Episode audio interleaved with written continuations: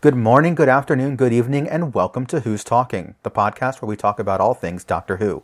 I'm Michael, And I'm Maggie. and this week we're going to be talking about Chapter 3 of Doctor Who Flux Once Upon Time. Time is beginning to run wild. On a planet that shouldn't exist in the aftermath of the apocalypse, the Doctor, Dan, Yaz, and Vinder face a battle to survive. That episode was a lot. That's my, um, that's my brief spoiler free thoughts on that, Maggie. It was That's a your brief spoiler free thought? Mm-hmm. My brief spoiler free thought is uh, an enthusiastic thumbs up with both hands. Both hands. Both hands. Yeah, you get two thumbs here. Two thumbs. So actually, I want to hear, I want, why? I'm putting you on the spot. That's a good question. well, first off, it gets bonus points for the punny title. Yeah, agreed. but also I enjoyed the bits of information that they gave us. You know, before whenever we got like little teases here and there, everything was so ambiguous and I feel like this episode they really started to drop hints that actually explained stuff. And I enjoyed seeing the different aspects of everybody's timelines. I mean, we got to learn a little bit more about Vinder. We got to learn a little bit more about Dan, a little bit more about Ruth. Yaz, not so much, but that was a cute little moment with her sister. And it just, it was, I think it was a really solid episode in, you know, creating excitement for what comes next. I don't disagree with anything you said. I'm slightly less enthusiastic about it because I don't quite think they managed to make everything they were doing feel like a cohesive whole. It sort of felt like they didn't feel like they were connected a lot of the times, the, the, the different strands. And particularly Dan and Yaz's felt like the most cuttable. Interesting, 'cause I, I was going to say if anything was cuttable, it would be uh, Bel's story. I, I would have agreed with that had her story not ended up being so tied to Vinder's story, which I think is one of the two that you can't cut. So so Bel kind of exists for me in between, like right on that line between what I might cut and what I might not cut, solely because of her being tied into Vinder's story. Which side note, what was the purpose of like drawing that out and making it seem like sh- that she was looking for the doctor or something? Is that like did you get that vibe too? That she was looking for the doctor? No. So I don't know. It was, it was for me. It was the way that they were like trying to tease whoever she was looking for. That I was like, I think it might have been more compelling if right at the top they they said like, because her story leads into the, the the opening credits, right? Yeah. That if right before the opening credits, if she had been like name dropped Vinder there, to make it be like, oh, that's why we're following this strange person. Because otherwise, you're trying to guess why you're following them, and the logical guess, for me anyway, was, oh, for some reason she's looking for probably a the fugitive doctor. I don't know what I necessarily thought in terms of who she was looking for. I will say I did not think that the thing she was talking to was a baby monitor. I thought it was like a Tamagotchi. I'm not gonna lie.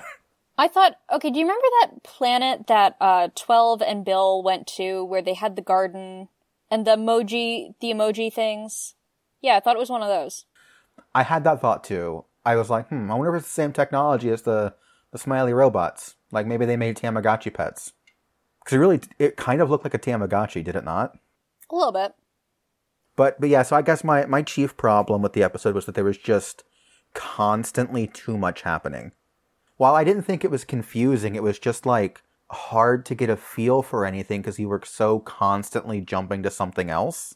Where I was like, no, I'd like to stay in this story for a second. Oh no, I guess we're gonna go check in on Dan and Joseph Williamson for the third random time this season. I definitely agree with that, especially when it came to like Bel's story because I know I just said it was cuttable, but it was really, really interesting. And I wanted to learn more about the world that was created after the flux and this existence she lived where there were different sectors of the universe ruled by different monsters and like that's that's some comic book stuff. That's that's so compelling. But now we're gonna do whatever else we're gonna do instead. Watch Yaz play video games. Which I mean, that was a fun scene. Like I don't when I say that Yaz and Dan's storylines felt cuttable, it doesn't mean that I want to cut them. No, no, I get that. I mean, I just said Bel's scene was cuttable and then talked about how much I loved Bel's scenes. This episode just should have been longer, I think. Like, why was last week's episode an hour long and did way less? But this week's episode was 50 minutes long and needed those extra 10 minutes. I don't know, but I definitely agree with you there. I, I would have liked to hang out longer with each of the stories, and especially Yaz, because Yaz got the short end of the stick this week. she did. And I mean, Dan didn't do much better in terms of like getting a lengthy end of the stick, but it was like Yaz's storyline was the one that felt the most like it was just there because they needed to set up the Weeping Angels. Yeah, it was just there so she could like see them out of the corner of her eye and you know, props to them though because this is the first time that they've had the weeping angels and they've had the companions not blink for a certain length of time. And just because I'm me, I will hold my eyes open for as long as I possibly can to see if I can match the companions. And I don't know if it's because I'm now 25 and not 16, but I I could hold I could hold my eyes open as long as Yaz did, and I was Wow. very proud of them for not extending that to an unreasonable length. You know, I, I I'm gonna be honest. I didn't pay attention to it that much, but I love that for you. I mean, like I am looking forward to the Weeping Angels. I just didn't need. I didn't need that this week. No, and I think there was there could have been enough of the weeping angels that they could have just shown up briefly at the end to take over the phone box. They didn't need to intervene in all of Yaz's stories. I mean, I, I assume that whole idea of her timeline being corrupted is going to go somewhere, because that's the whole thing. Like they, they, she was appearing in there because the doctor says her timeline's corrupted or something. Did like did that? Didn't she briefly have that conversation with her when she took over her sister's body during the video game scene? I know she jumped to a scene in Yaz's potential future because for some reason she couldn't get into Yaz's past or something like that. I don't know. The whole Yaz thing was just really confusing. That was the only part of the episode where I was like, "What's hap- What's going on?" In terms of like logical point A to point B, like linear storytelling, like I never had trouble understanding what the Doctor's plan was in terms of throwing them all into their timelines. Partially because they explicitly tell us like twenty times what's going on Yeah. but and, I, and I've seen a lot of people going it was a super confusing episode and I don't really agree with that except with Yaz's story where it's like what's going on and why aren't you telling us? And also I'm still annoyed about Joseph Williamson. I'm I'm not gonna I'm not done being annoyed about him. He just keeps showing up Maggie. What does he want? Well, I think we will find out. So, speaking of Yaz and Dan's storyline, I did think that Dan's scenes with Diane, who is his best friend but love interest, I got that, right? That's what they're going That's with? where I was going. Uh, Okay. Picking up, yeah. Yeah, their scenes were really sweet. They were. They're just they're very they're very cute. I love their little dynamic. And I, I just, I appreciate. So, so in their scenes, we sort of learn a little bit more about Dan's past, in that apparently he was engaged, what, 15 years ago? Something like that, yeah. and it didn't work out because his fiance decided she couldn't bear spending the rest of her life with him. Which what a way to go out. I Which mean, oof. but I but I, I like that it doesn't seem to have made him bitter. no, I think if anything, he was seemed grateful for her honesty at the very least. For sure. Like he seems sad about it, but he seems it, it's like he's like you said, he's happy that happy may not be the right word, but he's thankful it that that came out then and not like in a catastrophe 5 years later as it all fell to pieces. Or even 2 days later when they were on their honeymoon. Yeah. I know you're really vibing with Diane. Yeah, I really like her. And something that has bugged me for years with science fiction is just the uh, the lack of disability rep that we've been sort of given with with actors. Because in science fiction, people lose limbs all the time. People are part robot.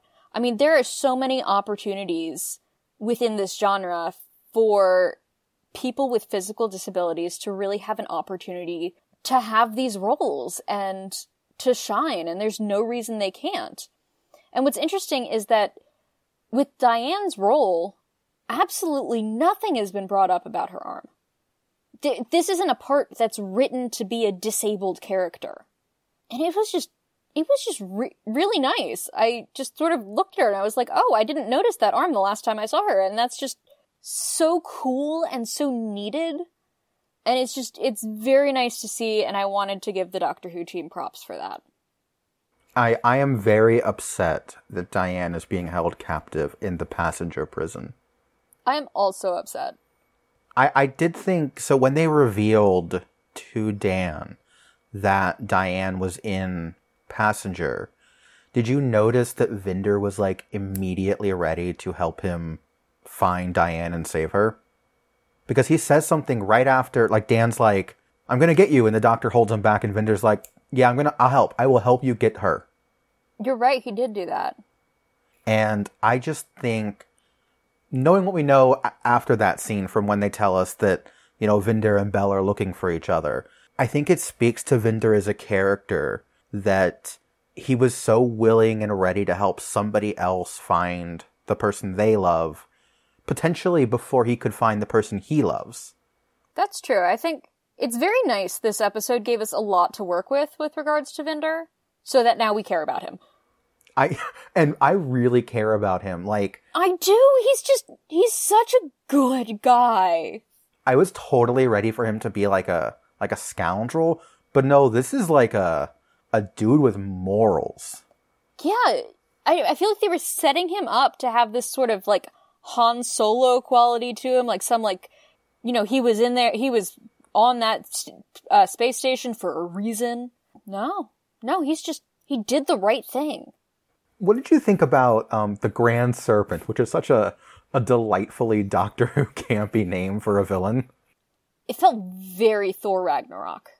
Yeah, I can I can definitely see that. He had kind of like a Grandmaster vibe. I was like, yeah, this could be this could be Jeff Goldblum, sure. And um, the actor uh, Craig Parkinson looked like he was having the time of his life. I mean, if you're gonna if you're gonna be a terrible evil villain, you got to have fun with it, man but it, I think it's it's worth pointing out that we haven't seen the last of him. No. There's footage in the trailers of him in other locations, which suggests he's coming back. Which suggests he didn't get destroyed in the flux, as we see that Vinder's home planet is a pile of rubble at the end of the episode. Yeah, which I think is actually a really nice parallel. You know, Vinder seeing his planet get destroyed and the Doctor seeing her planet get destroyed at the end of Spyfall so now the doctor has, on some level, an ability to relate to him as well. Everybody has their little moments now where they've got something that they can relate to Vinder in some way. Speaking of Vinder and the doctor having a connection, he seemed awful familiar with the idea of a TARDIS. He called it by a name. He he he said, "Is that a TARDIS?" He knows he knows Time Lords. I mean, it's not surprising in that Time Lords are such a big part of the universe, but for such a big part of the universe, it's remarkable how often other alien t- cultures don't seem to know about them in, in the current, you know, New Who. This is the first time in a while where we've like been in a situation where a lot of different people are very familiar with the idea of Time Lords. Oh, but did you notice in the season premiere that when Dan goes in the spaceship for the first time, he says something to the effect of, "A buddy of mine has one of these. It's a bit bigger." I did notice that. I, I'm. It ticked my little red flag, but I, I'm hoping it was just Dan making a silly joke. It could have been. That's what they played it off as. I just, I don't want Evil Dan. Ever, the internet's making funny jokes about Evil Dan. Oh, see, I wouldn't have gone the Evil Dan route. I would have just gone. Dan secretly has experience with TARDISes that we don't know about. And maybe he met a past incarnation of the Doctor that showed up in his childhood or something. I would be cool with that. I, I also, I don't know, I like Dan being just a guy as well. Oh, yeah, definitely. According to my notes for this show, I did clock that Bel and Vinder were a thing a little bit before the reveal. I should have clocked that. But I think I was just so caught up in because by that point, I think by the time that I would have potentially clocked it, I was I was so thrilled to finally be learning what in the world was going on that I stopped paying attention to Bel and Vinder entirely for a hot few minutes there. Because Maggie, we finally learned what was going on. We did. We finally got information that wasn't just vague hand waving. I mean, it's still a little vague in that like it's always vague when you're dealing with the like super high concept ideas of time and space fighting each other and they've not really gone into any detail about what that actually means yet. But what they have gone into detail on is that the Time Lords and or the Division are responsible for building the temple. Oh, I believe they're responsible for building time. The planet time. And that Azure and Swarm, who were officially confirmed to be the Ravagers that were mentioned in one of the trailers, they are on the side of time trying to free it from space. And the Time Lords are on the side of space. Why is still kind of the big question for me, but I'm so happy that, like, the conflict is starting to make sense. Yes, and we have confirmation that the flux exists because it is a I'm going to say man-made creation, but man-made is not the right word considering it was not made by men, it was made by aliens. It's an artificial creation. It is an artificial creation made directly as the result of something the doctor does. So either she made it or somebody made it to punish her or because they thought they were helping her. On that note, we learn that from a mysterious woman who is named in the credits as, and Lord only knows if this is the correct pronunciation, Awsok. A W S O K. She's played by Barbara Flynn, and she's the one who I was getting some pretty big uh actual villain vibes off of her. Oh yeah. That that woman knows too much. If she's not the villain, she's certainly like the like a god who couldn't care less. She's definitely going to be connected to the Time Lords in a very big way. You just you, you either a Time Lord herself or part of the division. I think if she's not connected to that, then she's possibly like maybe she's Atropos. Maybe. That's what I thought. That's what I thought the first time um, she popped up, and I was like, "Oh, is she is she weaving fate? Is that what's going on right now?" Although I think Atropos is the one who cuts fate, not the one who weaves it. I believe Clotho is the one who weaves it. So maybe she's Clotho. Let's talk about the division for a sec. We've learned a bit more about how the division operates. You were very much right. They did just stick Dan and Yaz and Vinder in um, the past as standing in for division agents. Yeah, standing in for division agents. And we got to see a bit more of Ruth, which was incredibly exciting because I love Ruth. I wish we'd seen, like, don't get me wrong, Jodie Whittaker did one heck of a job playing the fugitive doctor, but I kind of wish we'd just gotten to see Ruth. You know what I mean? Yeah. Like, she was there, they had her on set. She has pictures with the rest of the cast that she's posted on social media. So they didn't just bring her into a green screen. They even, in one of the behind the scenes videos, they mentioned that the way that they filmed those mirror scenes was that literally they were able to angle the camera a certain way that both Jodie Whittaker and Jo Martin were standing next to each other on the actual set. And just because of where they had the camera placed, you were getting the reflection of Jo Martin in that kind of mirror thing but over Jodie's shoulder. So she was there. and I just kind of like, because in uh, the other ones, we got to like see the actual characters stand in for who they were. Like, Yaz keeps cutting in and out of whoever whoever Vinder's kind of supervising officer was, but we got to see some of him. And the Grand Serpent was played by an actual not Yaz, Dan, or Doctor character. And the same happened with Yaz's, you know, storyline where you know, we saw her actual sister and we saw some of her actual partner. And for the most part, nobody was really breaking into Dan's storyline. So why couldn't we have gotten. I guess because they needed the doctor to be in her own storyline, but I just would have liked to see Ruth more. Especially in that confrontation between the fugitive doctor and Swarm and Azure there at the end. Yeah, that was that would have been a really great moment to just let Ruth be unleashed, I guess is a way to phrase it. It would just it would have been fun. I would have liked to see what um what Jo Martin could do with it.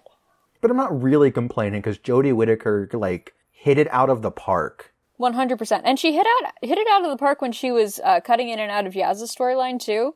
There's this whole bit when they're in the cop car and they're on a stakeout, and she's just talking about like the price of chips or something. And it's so funny. It's spectacular. We don't really get a lot of opportunity to see her comedy chops. And she's got them. She's got really good timing. I think this episode, because of all of the different things it asked for the whole cast, I think every single member of the cast really got to show off their acting chops this episode. And they all brought their A game. Every one of, I mean, Dan as Karvanista was such an inspired choice. Oh my god. Such a choice.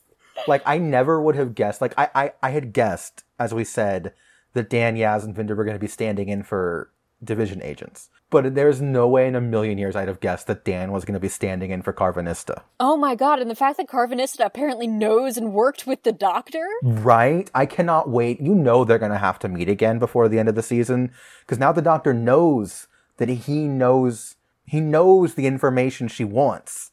And not just that, if he knows the doctor, and the doctor's companion eventually ends up being Dan, and like I said, I have the whole theory that he was given Dan very specifically. It wasn't just random selection. Yeah, I, I think I think this episode really bolsters your theory. Yeah, and then the moment I clocked that he was playing Karvanista was when I forget if it was Yaz or Vinder's characters, but when one of them called him a dog. Yeah, that. Early on, I was like, "Oh, that's what's happening," and then of course the axe came out, And I just thought maybe it's another Lupari. But then the axe came out. and then of course it flashed to being actual Karvanista for a hot second, and I was like, "Oh my god, they were partners." And they were partners. Oh my god, they were partners. but also like I guess that's it because Yaz didn't really say anything in Vinder's storyline, did she? She was kind of there. No, she spoke. Yaz played like multiple characters in that because I don't think that was the same character who was lurking in the background during the. uh Definitely not. But it was still Yaz, Yeah. which was weird. They couldn't. They could have used Dan or something. Why Yaz? Why, as indeed. I mean, didn't we talk a little bit about how her timeline seemed like it was having a bit of a problem? And what does the doctor have to do with it? Because I think the doctor know definitely. I mean, of course, the doctor knows more than she's letting on, but specifically with regards to What's going on with Yaz? yeah, Speaking of kind of that, at the, towards the end of the episode, after you know Swarm and Azure peace out, the Doctor is just brutal to Yaz, to particularly to Yaz, but to both Yaz and Dan in that scene where it's just you're gonna do what I say when I say it and shut up. but also that line that she has does everything have to be a discussion? I was just like, they're married. It felt like a really natural continuation of that tension between them as the Doctor's very obviously hiding stuff from Yaz. Yeah, and it's clearly getting to Yaz and affecting Yaz, and it's getting to the doctor too. I mean, if we want to go back to me talking about disability rep, if we want to talk about mental health, Chibnall has said that he wants to go and revisit that storyline with Yaz. You know, they're not just done with her mental health storyline. And I think the idea of having that, particularly in connection to how that is going to relate to something so huge as time and space. I mean, I think it even like imagine you're someone like Yaz who has a history of mental illness, and the person that you consider your best friend is blatantly lying to you and trying to push you away and shut you out. What's that going to do to you? Yeah, and Yaz can tell that the doctor is hurting. Like she's actively trying to to help the doctor. And the doctor won't let her in. So it's not like she th- thinks that it's 100% personal cuz she gets that the doctor's taking out whatever's going on on her. I just, I, I, I definitely can see Chibnall's desire to continue exploring the mental health of not only Yaz, but I think of Of the doctor multiple as well. characters. Yeah, I, I I can see the way he's laying the groundwork to keep doing that here, where it's like you know that this is going to reach a boiling point at some point, and they're going to have to have a discussion about how they're hurting each other or or whatever. You know what I mean? Like, and I'm just I'm curious to see that play out and and where where that exploration goes. And it's just if they do a worthwhile job, I mean that's it's going to be a really really nice story, you know, in whatever way it plays out.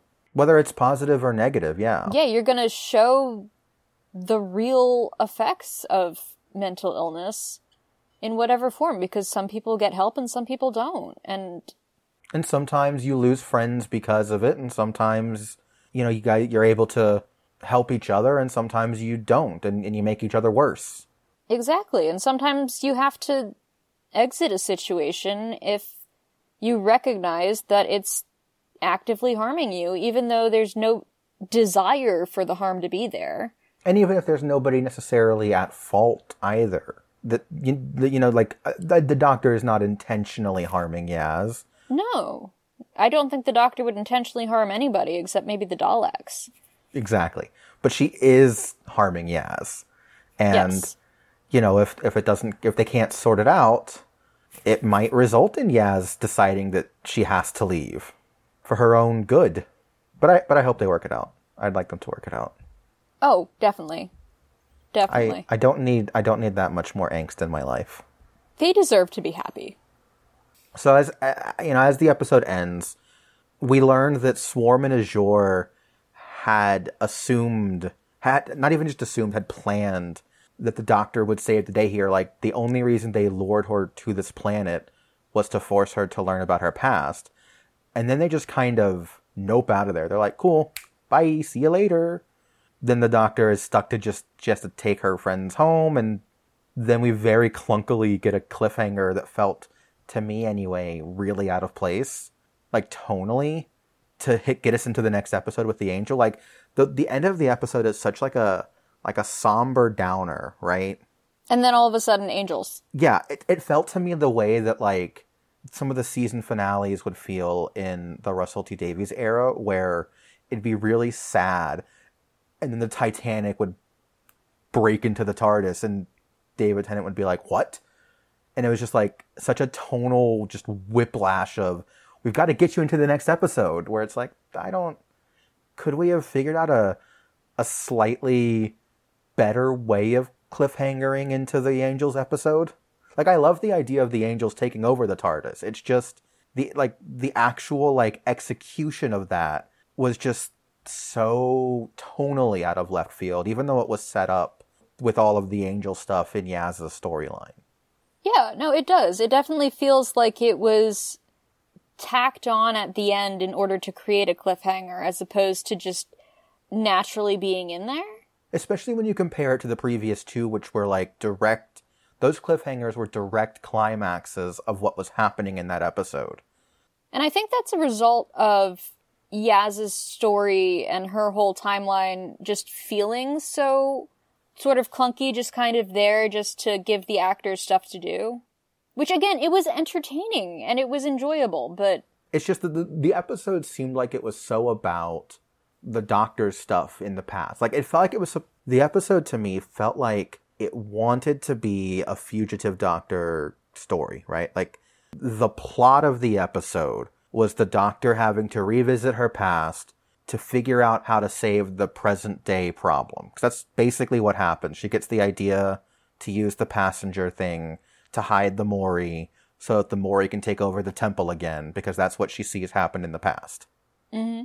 And that felt like the episode, but then everything else was also there. And so because of that, there's not like a natural the main story ends before you get to the cliffhanger. Whereas in episode one, the main story is the flux, and its climax is the cliffhanger. And in episode two, the even though the Sontaran stuff ends, the stuff with Yaz and Vinder and the temple are a more sort of central part of that episode. That when the Doctor and ya- and Dan get to the temple with like a solid five minutes of the episode left, that cliffhanger doesn't feel tacked on because you realize that that's that everything that happened with Vinder and Yaz had a purpose. Which is sort of how you feel about Bel's story with the tacked on ending about her and Vinder's unborn child. Where it's like, oh, we've been seeing her because because she is part of Vinder's story. And now that story has purpose. and we're compelled to find out what happens to them. Like I'm I'm eager for them to find each other because both individually Vinder and Bel are pretty compelling characters now, and they seem like they'd be dynamite together. I just think Bel has such a love for her child, and I feel like Vinder as a character we've seen, he's such a He's like a selfless guy. yeah, he's a very selfless guy, and I just think he's gonna make a really good dad. he's just gonna, he's gonna be such a good dad, Michael. I agree. And I just I don't feel as compelled by the Weeping Angel thing as I do about any of that other stuff. And I love the Weeping Angels. Unless, and hear me out, Okay. I haven't seen this on the internet, but somebody probably has also come up with it. The Weeping Angels are the Mouri. I think I even thought that last week. I, or if they weren't, that they were connected because both races are quantum locked races. And they're both feminine presenting, and they're both. They both have a Time Lord connection because in the end of time, Rassilon mentions the Weeping Angels of old. And I don't know if something happened with the Mouri and they got out of control and they couldn't be the Time Lord's little uh, pet secret anymore. The Time Lords might want to do something about that, and that might result in Weeping Angels, who, as a result of that, are a little too uh, ready to become villains. I, I've seen an interesting theory, though, that the Weeping Angels might not be villains right now because they feed off of time. They send somebody back in time so they can feed off of their time energy. But with time in, Absolute chaos. they can't, uh, it's, it's a little bit harder to feed off of time the way they normally do right now. So I've seen some theories that suggest that they want the doctor to fix things so that they can go back to what they normally do. And so they may not be commandeering the TARDIS for a nefarious purpose, but rather to steer the doctor to where she needs to be to start stopping things. I just know that the Weeping Angels hit that control, and every single person who has ever purchased a shirt that says the Angels have the phone box just punched the air. Speaking of next week, you're going to be really happy about this. Your favorite person's back. Oh, Claire! Claire's back! Claire's back. And she seems like she's getting help from Professor Jericho, who's played by Kevin McNally of Pirates of the Caribbean fame, which I'm really excited about. Yes, that is very exciting, and I'm very excited to see Claire, and I just, I need to understand more about her timeline, and I want to know if she's got a connection to Clara. I I hope she doesn't, but I want to know if she does. I mean, I understand the hope that she doesn't because at this point, you know, one of Moffat's biggest issues that we were most critical about was the fact that, you know, everything was connected and these weren't just random everyday individuals. They were all part of some larger, greater situation. But also, you know, throwing one, throwing one of those characters in there, wouldn't be too bad of a thing. It might just be kind of fun. I get what you're saying, but I have this problem with more things than Doctor Who. Like, I criticize Star Wars all the time for making things too connected, where it's like, this is a big galaxy, it's a big universe. And Rey's parents were Palpatine and some random woman. Yeah, like, no, I mean, like, as a nerd, it would absolutely be fun if Claire was like a Clara Echo. But as somebody who's really appreciating that this season is making the, the Doctor Who universe feel really big again, like there are all these different, I think I said this earlier, but there are all these different civilizations that are like existing. Like, I have no idea what Vinder's culture is, but he's an alien. He is. We don't know what type of alien. He's humanoid. That's what we've got. But I, so I just I wouldn't want to retreat back into making the universe feel smaller again. Definitely. I can definitely uh, see your point there. But either way, she's back, and I think we're going to start learning some stuff because Jericho is clearly experimenting. Maybe not experimenting, but doing some research on her. I think it's gonna be fun. And, and, 60s. We get funky costumes! I hope they live up to your expectations. They're not going to. I know they're not. the doctor's just gonna wear her coat. It's fine. But also, can we talk about the doctor's, like, new coat that I'm pretty sure is just her old coat that they flipped inside out? They said, I swear I saw the costume designer on Twitter say it was a new coat, but it does certainly just look like it's the reversal of the current coat. It does. It looks like it's the reversal of the current coat, and they just, like, tacked some stuff in place so that it looked like it was on the right side. Well, the the coat is reversible. Like it is. It was actually designed to be a reversible coat. She's just never reversed it before. Oh. So it is entirely possible they just flipped it inside out, and they may have had to sew on those golden accents that are there. I mean, I could be wrong. I feel like I remember reading the coat was reversible. Well, if it wasn't, it definitely is now. I always love when the doctor gets an alternate outfit. Like like ten had his blue suit instead of the uh The brown suit. And 11 had the purple jacket instead of the tweed jacket. 12 got his hoodies. I love 12's hoodies by the by. His moth eaten hoodies. Yes, absolutely brilliant. He starts out in this like really nice crisp suit, and then by the end of the show, he's in hoodies. He's in the hoodies and the suits and just tatters. I, I I'm sad that I doubt we'll see this coat again. Because Yeah. that dark blue looked so good. And it really was. I mean, I get that it was there to represent like the division and possibly also, you know, a dark color to represent the darkness of what the doctor went through when the darkness was with the division. I think it would be fun to see some alternative looks for the doctor. I mean, I know she's had she's alternated between a navy shirt and a purple shirt. And one time, one time in Spyfall, she got to wear a costume. When she wore uh, Peter Capaldi's costume in the first episode, that looked great on her. I wish It they'd did. give her more like suits to wear. Just like she does, she because you just mentioned it. She wears a suit in Spyfall for a hot second. Yeah, and she looks great. And I mean, I understand the desire not to just shove her in suits. I think I think I just like the color on her. The the darker colors look really good on her. Oh, definitely, definitely. Also, the division costumes on Yaz, Dan, and Vinder were so cool. They were cool. I mean, they were very generic sci-fi. Like, Yeah, but why does generic sci-fi villain get cool costumes? I don't. Who decided that that was going to be the rule? That the g- generic villains were going to be the ones with the cool costumes? well, didn't you know that all heroes have no sense of fashion and only villains do? Edna Mode would disagree with you. Edna Mode is hundred percent an anti-hero at best. That that woman is two steps away from being a supervillain, and you won't change my mind. She's probably running all the supervillain crimes anyway. She's the head honcho. They're all reporting straight to Where do you think they're getting their costumes from? She is an equal opportunist. This is my Incredibles hot take for the day. Now, I had one more theory that I wanted to uh, talk to you about. So, we were given that the pa- the various passengers they have a huge capacity for so many people.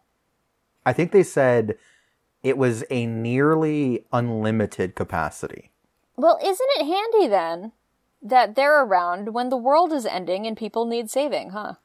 I would not be surprised if, come episode six, a certain Time Lord doesn't borrow a passenger and get into their TARDIS and start loading people into said passenger before a certain destructive force could kill them all.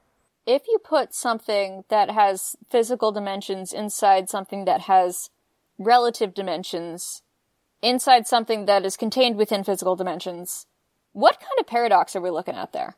You know, I don't want to think about it because it makes my head hurt. but I would fair. imagine a big one. That's how we get the Big Bang 3. She just puts passenger inside the TARDIS. Boom. New universe. Problem solved. Bring in the dancing lobsters. Do you think if we had a new universe, people would still have, like, five fingers? I I can't do this tonight, Maggie. the show hurts my head. Whether they hold weight or they're light as a feather, if you want to hear our thoughts, you can tune in next week when we break down Chapter 4 of Flux Village of the Angels. Thank you so much for listening and have a great day.